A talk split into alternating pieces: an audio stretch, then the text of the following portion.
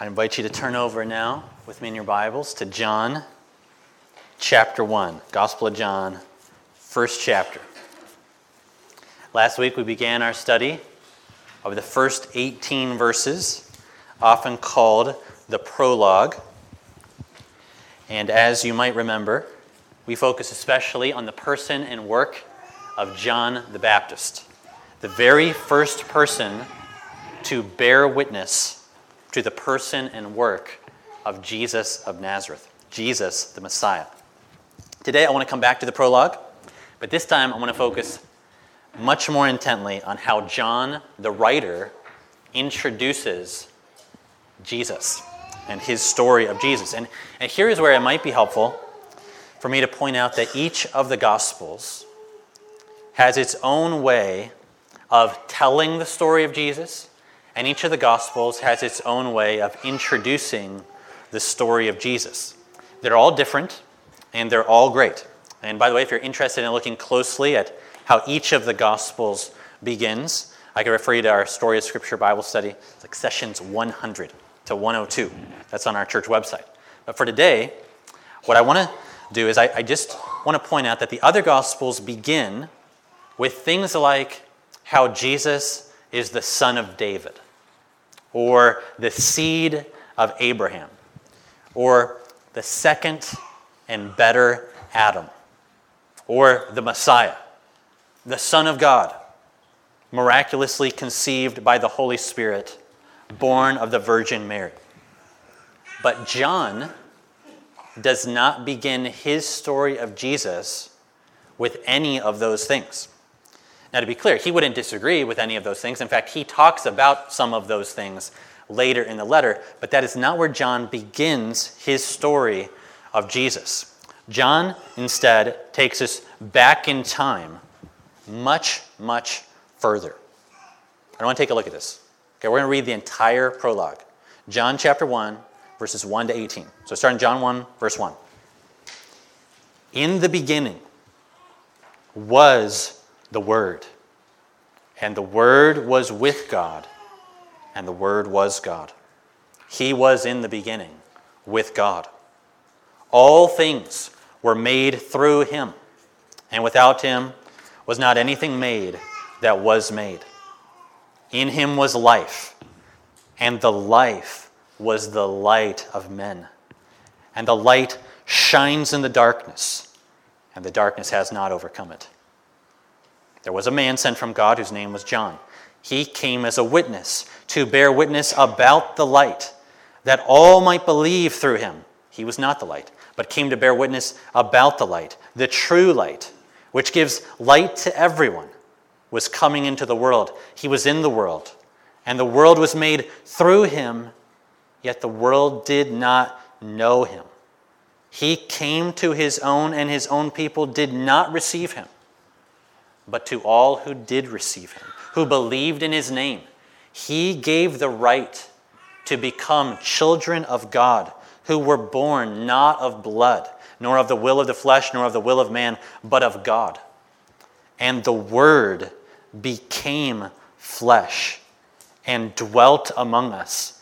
And we have seen his glory, glory as of the only Son from the Father, full of grace and truth. John bore witness about him and cried out, This was he of whom I said, He who comes after me ranks before me, because he was before me. For from his fullness we have all received grace upon grace. For the law was given through Moses, grace and truth came through Jesus Christ.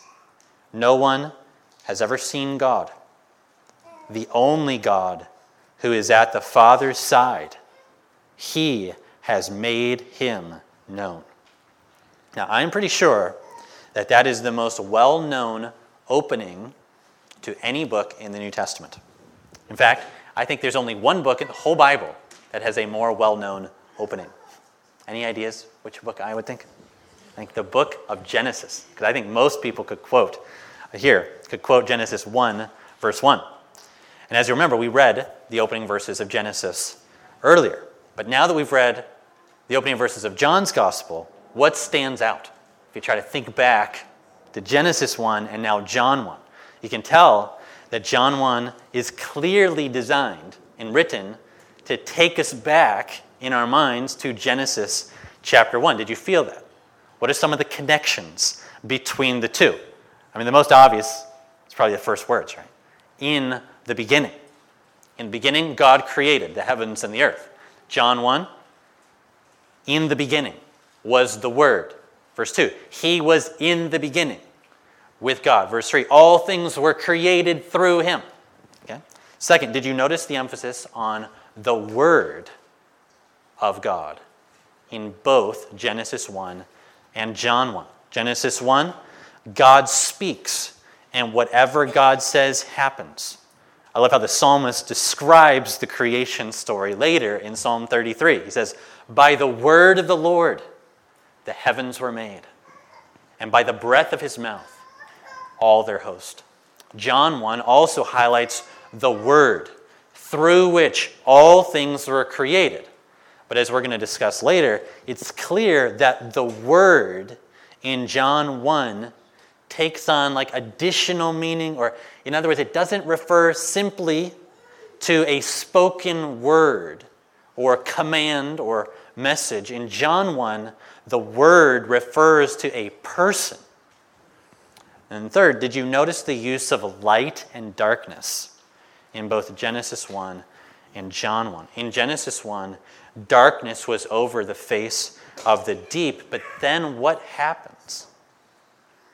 we hear the word of God. Let there be light. And then what happens? The light begins to shine, and the light dispels the darkness. That was the original creation story. And I wonder, maybe is John introducing something of a new creation story? Now, more could be said about those things, but I just wanted to point out some of the connections. Now, before we get further into the text, I want to, pause and I want to share a quick story of something that comes to my mind basically every time I stop and think about the prologue to John's Gospel. Maybe you have certain stories in your own life that are connected to specific texts of Scripture. So, anytime you're in those texts, you think back to those events. For the prologue of John's Gospel, there's one that always comes to my mind. And I think it's going to illustrate something that we may have forgotten since we've become so familiar with these words. Okay? So, as, as many of you know, some of you might not, but Trish and I have spent a lot of time in Turkey over the years. Uh, before moving to Minnesota, I taught at a Bible college in Wisconsin for about 10 years. And one of the greatest joys of those years is that we would take students with us over to Turkey every summer. And through that, we became really close friends with many Turkish people, several of whom we're still in close contact today.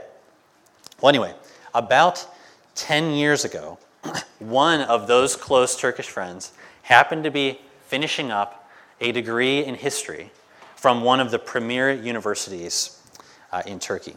And she happened to be studying ancient Greek. Now, since I had already been teaching ancient Greek for a long time by that point, I decided to give her a Greek reading quiz to see how she was doing and see if I could help her out a little bit. Now, now this friend, okay, basic, uh, pretty much along with everyone else that we know there, uh, was a Muslim. And so I assumed that she had not read much, if anything, from the Bible. Okay, so what old Greek text do you suppose I pulled out for this pop quiz? I decided to have her translate the prologue to the Gospel of John. And this was a lot of fun. At least I thought it was. Okay. But it was also really interesting. Okay, why? It was because our friend had never even heard these verses before. And so as she read the Greek text, she kept coming across the word logos, the Greek word that is translated in our English text as the word. Okay? But think about it. She was reading this for literally the first time. And on the one hand, I mean, she's a couple verses in, and there were extraordinary claims being made about the Word. Like, the Word has always existed, is fully God, and is responsible for all that's here. But on the other hand, because she had never even heard of this text before, she was also confused by it. And she wanted an answer to two questions. Can you imagine what they were? The questions were Who is the Word? Right? Because it didn't take long for her to realize that the Word must be a person the way it's being talked about. And then, second, why does the author keep calling this person the Word? Okay? Now, those are good questions, and I wonder what you might say in response. Okay? Who is the Word? Now, I imagine most of us have a pretty good idea of what answer we would give to that, but I, but I want to look to the text again. Okay? When does John finally tell us the answer to that question? Okay, there are hints throughout the passage. Okay, but if you wanted to, to show someone the answer to the question, who is the Word, how far into the text would you have to go? I think you would get at least to verse 14 before you could really start to be clear. Like, the Word became flesh and dwelt among us. Okay. But that still doesn't quite answer the question. I mean, it's saying the Word, the eternal Word, became a human being, but which human being? The answer to that is not given until almost the very end of the prologue. It comes at the very end of John 1, verse 17. For the law was given through Moses, grace and truth came through Jesus Christ. Now, second, why then does John introduce Jesus and call Jesus the Word? Now, for one thing, that, that phrase or that word, the Word, would have connected with all of the readers at this time.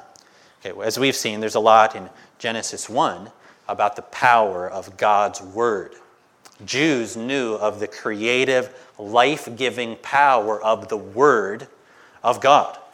But the Greek word logos was also used a lot in the first century too by Greek speaking people to refer to things like reason. They had their own thoughts about the Word. And so John seems to take a word, the Word, that would have connected with everyone and push them all, Jews and Greeks, to rethink it, to see what he wants them to see about Jesus. That Jesus Christ is the eternal Word, the flawless, complete, and stunning revelation of all that God is. Okay, that's the big picture of the prologue. Now I want to walk right through the text and let John introduce us in his own way to the person who changed his life. Okay? This is going to be a deep dive. It's going to be quick, but it's going to be a deep dive into some of the deepest doctrines of Christ. So look at verse 1. In the beginning was the Word, and the Word was with God, and the Word was God. He was in the beginning with God. As I said earlier, the other Gospels have their own way of introducing Jesus. They often emphasize Jesus' birth, or that he's David's son, or Abraham's offspring. But John takes us back much further to the time before time, to the time when nothing existed except God. And what does John say? In the beginning was the Word. This is a clear claim to the pre existence of Jesus Christ, the Son of God. In fact, texts like this one became some of the most important for the church in the first few centuries as they sought to articulate clearly the right view of the person of Christ. And for example, one of the, the most well known early heresies about Jesus is, is connected to a man named Arius who made this claim about Jesus. He said, There was once when he was not. It's a good summary of one of the earliest heresies that, that the early church dealt with. This claim about Jesus that there was once when he was not. John disagrees with that. In the beginning was the Word. And he goes on, and the Word was with God. Now, these words are so simple and so plain. But these thoughts are deep and really profound. The Word was with God. And now, now, by God, there, what do you think John is referring to? The Word was with God. By God, there, John is referring to the person of God the Father. So, in this sense, there is some distinction between the Word and God. Right? There's a distinction between the person of the Son and the person of the Father. In the beginning was the Word, and the Word was with God. Okay, so what's the emphasis so far? Since before time began, the Word, the Son of God, has always been. And He has always been in close, intimate relationship with God the Father. Now, in a later study, I actually want to come back to some of that relationship more because this is a big theme throughout John's Gospel. But for now, we'll just note that that relationship between the Word, the Son, and God, the Father, is intimate, unique, and eternal. But then John goes on. Says, The Word was with God, and the Word was God. Now, that may be the boldest of all the claims. Not only has the Word always been in the closest relationship with God, John says the Word was God.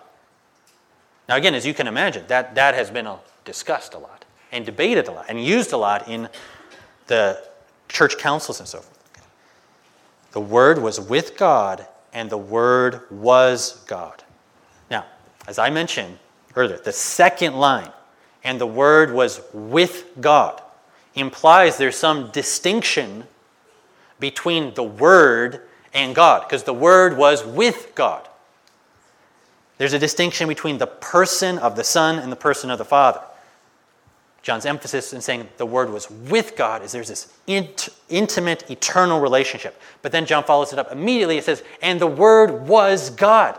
What do you do with that? What is the emphasis? This emphasizes their full equality. That the Word was fully God.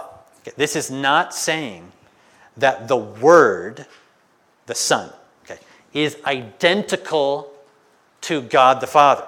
After all, the last phrase said the Word was with God. But this is a claim that the Word, who has always been with God the Father, is himself fully God. And on this, I really like the net translation, which actually says it that way. The Word was with God, and the Word was fully God.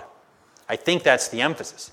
All in all, then, these opening lines contain, in brief, the clearest biblical support for the historic Christian Orthodox view of the person of Christ. The Son of God is a distinct person within the triune God, and yet the Son is always and forever fully God. Now to verse 2, it simply reinforces verse 1. That one was in the beginning with God. This very person, the eternal Word, was in the beginning with God. Now, verse 3 All things were made through him. Without him was not anything made that was made. It doesn't get more comprehensive than that, right? All things were made through. Without him, nothing was made that was made. This is right in line with our New Testament reading that Angie just read. You remember Colossians 1.16? For by him all things were created, in heaven and on earth, visible and invisible. Whether thrones or dominions, rulers or authorities, all things were created by him and for him. God the Father created all that is through the work of Jesus Christ, his Son, the living and eternal Word. Now, one of the key implications of this, by the way, is that we owe our existence entirely to Jesus. Did you think about that today? I tried to pray about this in the earlier prayer because I've been thinking about this. Without Christ, not one of us would be here today. And I don't just mean here in the building, like, we would not be here at all if Christ hadn't made us. Now, verse 4 In him was life, and the life was the light of men. The light shines in the darkness, and the darkness has not overcome it. Now, think back to the original creation story in Genesis, where all life and all light comes through the Word of God. That's why we read 19 verses from Genesis 1 today. And yet, as we read through John's Gospel, it doesn't take long to realize that the Word, Jesus Christ, is also the only source of spiritual life, eternal life, of true light and illumination. Okay, think back to the original story. In the original creation story, darkness covers the world until what? Until the word is spoken. And in this new creation story, darkness fills not only the earth, but even the human heart until the word appears. But then the light shines into the darkness, and the darkness cannot withstand it. Now, in verses 6 to 8, we already looked at last week, John moves from eternity past and the creation story all the way ahead to the arrival of whom? Look at verse 6. There was a man sent from God whose name was John. He came as a witness to bear witness about the light, that all might believe through him. He was not the light, but he came to bear witness about the light. And that moves things forward quite a lot. Eh, but also notice that John has put a pause, the author has put a pause on using the word word.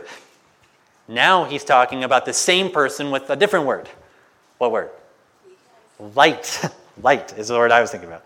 He's talking about the same person as the light. He says, The light was not John the Baptist, but John the Baptist was sent by God specifically to bear witness about the light, the one true light of the world. And then what does verse 9 add? Look at verse 9. The true light, which gives light to everyone, was coming into the world. Now, that's something you wouldn't know from the verses so far.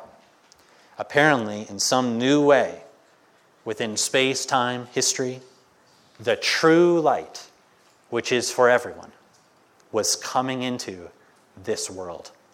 what does that mean?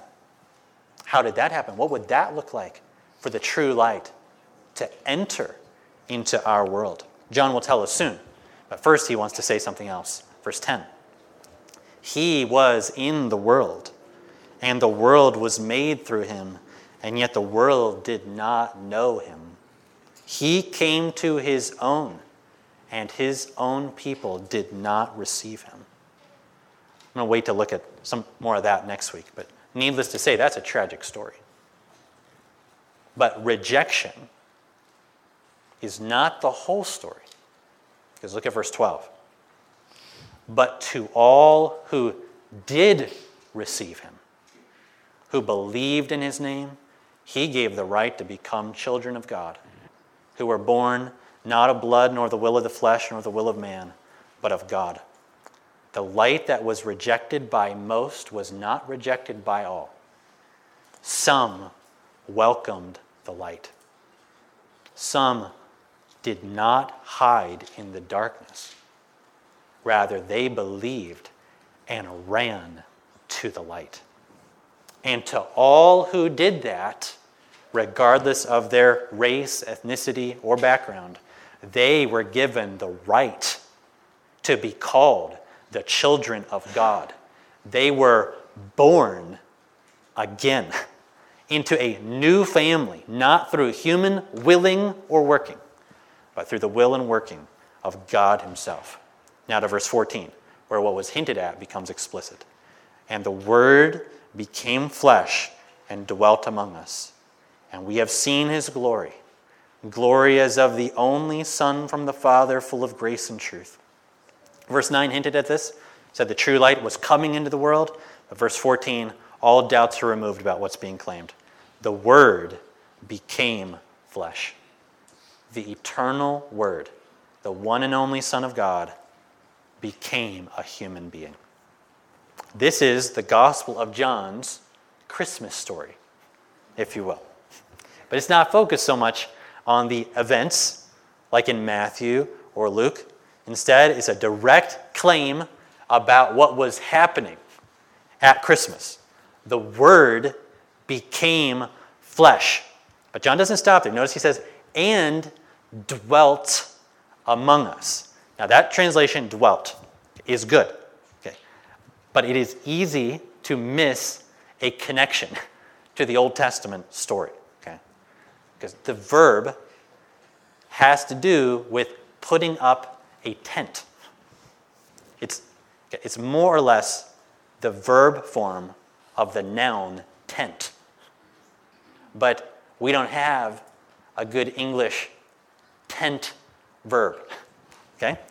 So, so then translations will say, like, dwelt or took up a residence or something like this. Okay? But once you start to think about the story of Israel and the tent, okay, you start to see more clearly what John is saying.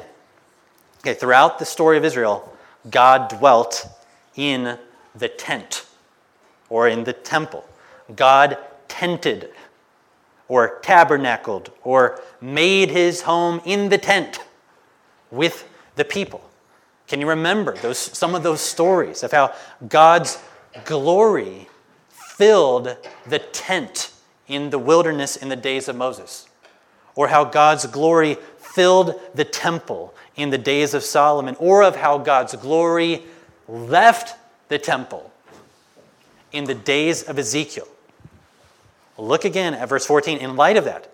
This is gospel news. The Word became flesh and dwelt among us, and we saw His glory. The glory as of the only Son from the Father, full of grace and truth. In times past, God dwelt in the tent, and His glory filled the tent and his people could walk outside and see his glory in the tent whenever they looked at it. But this time, the Word, the very Son of God, took up his residence among us. He took on our flesh and pitched his tent right here in our world. And John the Baptist, John the Apostle, and the other apostles saw firsthand his glory. Glory as of the only Son from the Father, full of grace and truth. Verse 15 And John the Baptist bore witness about him and cried out, This was he of whom I said, He who comes after me ranks before me, because he was before me. Perhaps now we have a clear sense of what he's talking about. He says, Jesus was better than me because he was before me. Verse 16 For from his fullness we have all received grace upon grace, for the law was given through Moses grace and truth came through Jesus Christ. God had already given much grace throughout the story of the Bible. God had already revealed much about himself and his grace through Moses. But nothing can compare with the gift God gave us when he gave us his son. Nothing can compare with the full and final revelation of God through Jesus. It's only in Jesus that we come to see fully the grace and the faithfulness of God. The law was given through Moses, and that was really good. But grace and truth came through Jesus Christ, and that is far better. John then closes the prologue with the same theme that he opened it with. Verse 18 and verse 1 reflect each other. Verse 18 No one has ever seen God. The only God who is at the Father's side, he has made him known. Now, you may have different translations of that. There's a lot of different ways to take some of the, the language in that text. I, I, I'll just say I like the CSB here. I'll try to read it carefully, slowly for you. No one has ever seen God but the one and only Son, who is himself God and at the Father's side. He has revealed him. If you want to know all that God is like, all you need to do is look at Jesus and to keep looking. In Christ, the invisible God became visible. Now, this has been a deep dive into the doctrine of God and the doctrine of Christ. And I hope that these doctrines have been anything but dry and dusty. I know for certain that John did not think of these things as distant or theoretical. John was writing and introducing to us the person he loved, or as John would like to say, the person who loved him.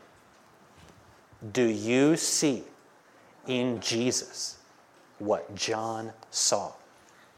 Okay, today, we have not seen Jesus in action like you do, like in the Gospel of Mark. Uh, we haven't heard Jesus speaking like we do in Matthew, Mark, or Luke, or John. Okay. Instead, we've engaged deeply in the prologue to John's Gospel, and we've just tried to let John introduce Jesus to us the way he wanted to. And what he did was unlike any other gospel. Instead of telling stories about Jesus, John begins with claims about Jesus. Claims that are absolutely crazy, unless they're true. And to recap, I would summarize the claims in five, five claims, just, just to say them. One, Jesus is the eternal Word, the very Son of God, the complete revelation of God in human flesh. Claim two, Jesus is the creator of all things, including us. Three, Jesus is the one and only path to life and out of the darkness. Four, the only right response to Jesus is to trust him and welcome him. And five, all who do that to Jesus become full members of the family of God. Those are, the, those are five of the main claims John makes about Jesus, and I just want to ask two final questions to us. One, do you believe all of those claims? If not, why not? What would it take to convince you? Second, if those claims are true, like if you say, I believe all of those claims about Jesus, what difference does that make? And to close, I'll just share a couple things I was thinking about, about some of those. Like, what difference does it make if Jesus was, is, and always will be fully God? Does that make a difference? Yes. I think it makes a lot of difference. I'll just share one that I was thinking about. That means that his sacrifice of himself on the cross is valuable enough and powerful enough to take away all our sins. Okay, to put this another way, if Jesus is who John the Apostle says he is in the prologue, then we can be assured that Jesus could really do what John the Baptist said he could do in the first story in John's Gospel. Because what did John the Baptist say when he saw Jesus? Look, that's the Lamb of God who can take away all your sin. What if the Lamb of God is, in fact, the eternal Son of God Himself? Then I think His sacrifice of Himself for me is enough. We can trust those words about the Lamb of God if Jesus is fully God, He is able to take away all our sins, to bear them all on Himself. His sacrifice is more than enough to take away our sins. It can give us assurance, confidence. But what about this? What difference does it make if Jesus actually created you? Or if he created all life? Does that make a difference? It does. It makes a lot of difference. I would highlight two things. This means, one, that all life matters. All lives matter. All life is valuable because Jesus is personally involved in the creation of all life. But also, that means that we are each accountable directly to Jesus for what we do or don't do with Him and for what we do or don't do with the life He gives us. And then, last one what difference does it make if Jesus is the one and only path to life and the one and only path out of the darkness of this world and even the darkness of the human heart? I think that makes a lot of difference. What, what difference does that make? I would say for myself, I better, I better run to Jesus myself. Because where else is there to go for help if not to Him? And I better do all that I can to point others to Jesus. Because if He's the one and only path to life and out of the darkness that we see all around us, where else can they go? I better do what I can to try to point them, like John the Baptist did, to the true light who came into the world. Let's pray. Father, would you take these words and what has been a deep dive into who you are, who Jesus is. And would you make these doctrines clear to us and compelling? That we might fully lean on Christ, the God man, for the forgiveness of our sins. That we might be fully convinced that there is no other path to life and out of the darkness but through him. Lord, would you press these things into our hearts so that they may produce in us the kind of fruit you long to see.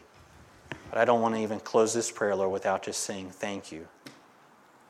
Thank you for, thank you, Father, for sending your Son. And we thank you, Lord Jesus, for taking on our flesh and laying down your life for our sins so that we could be forgiven. We pray all this in your name. Amen.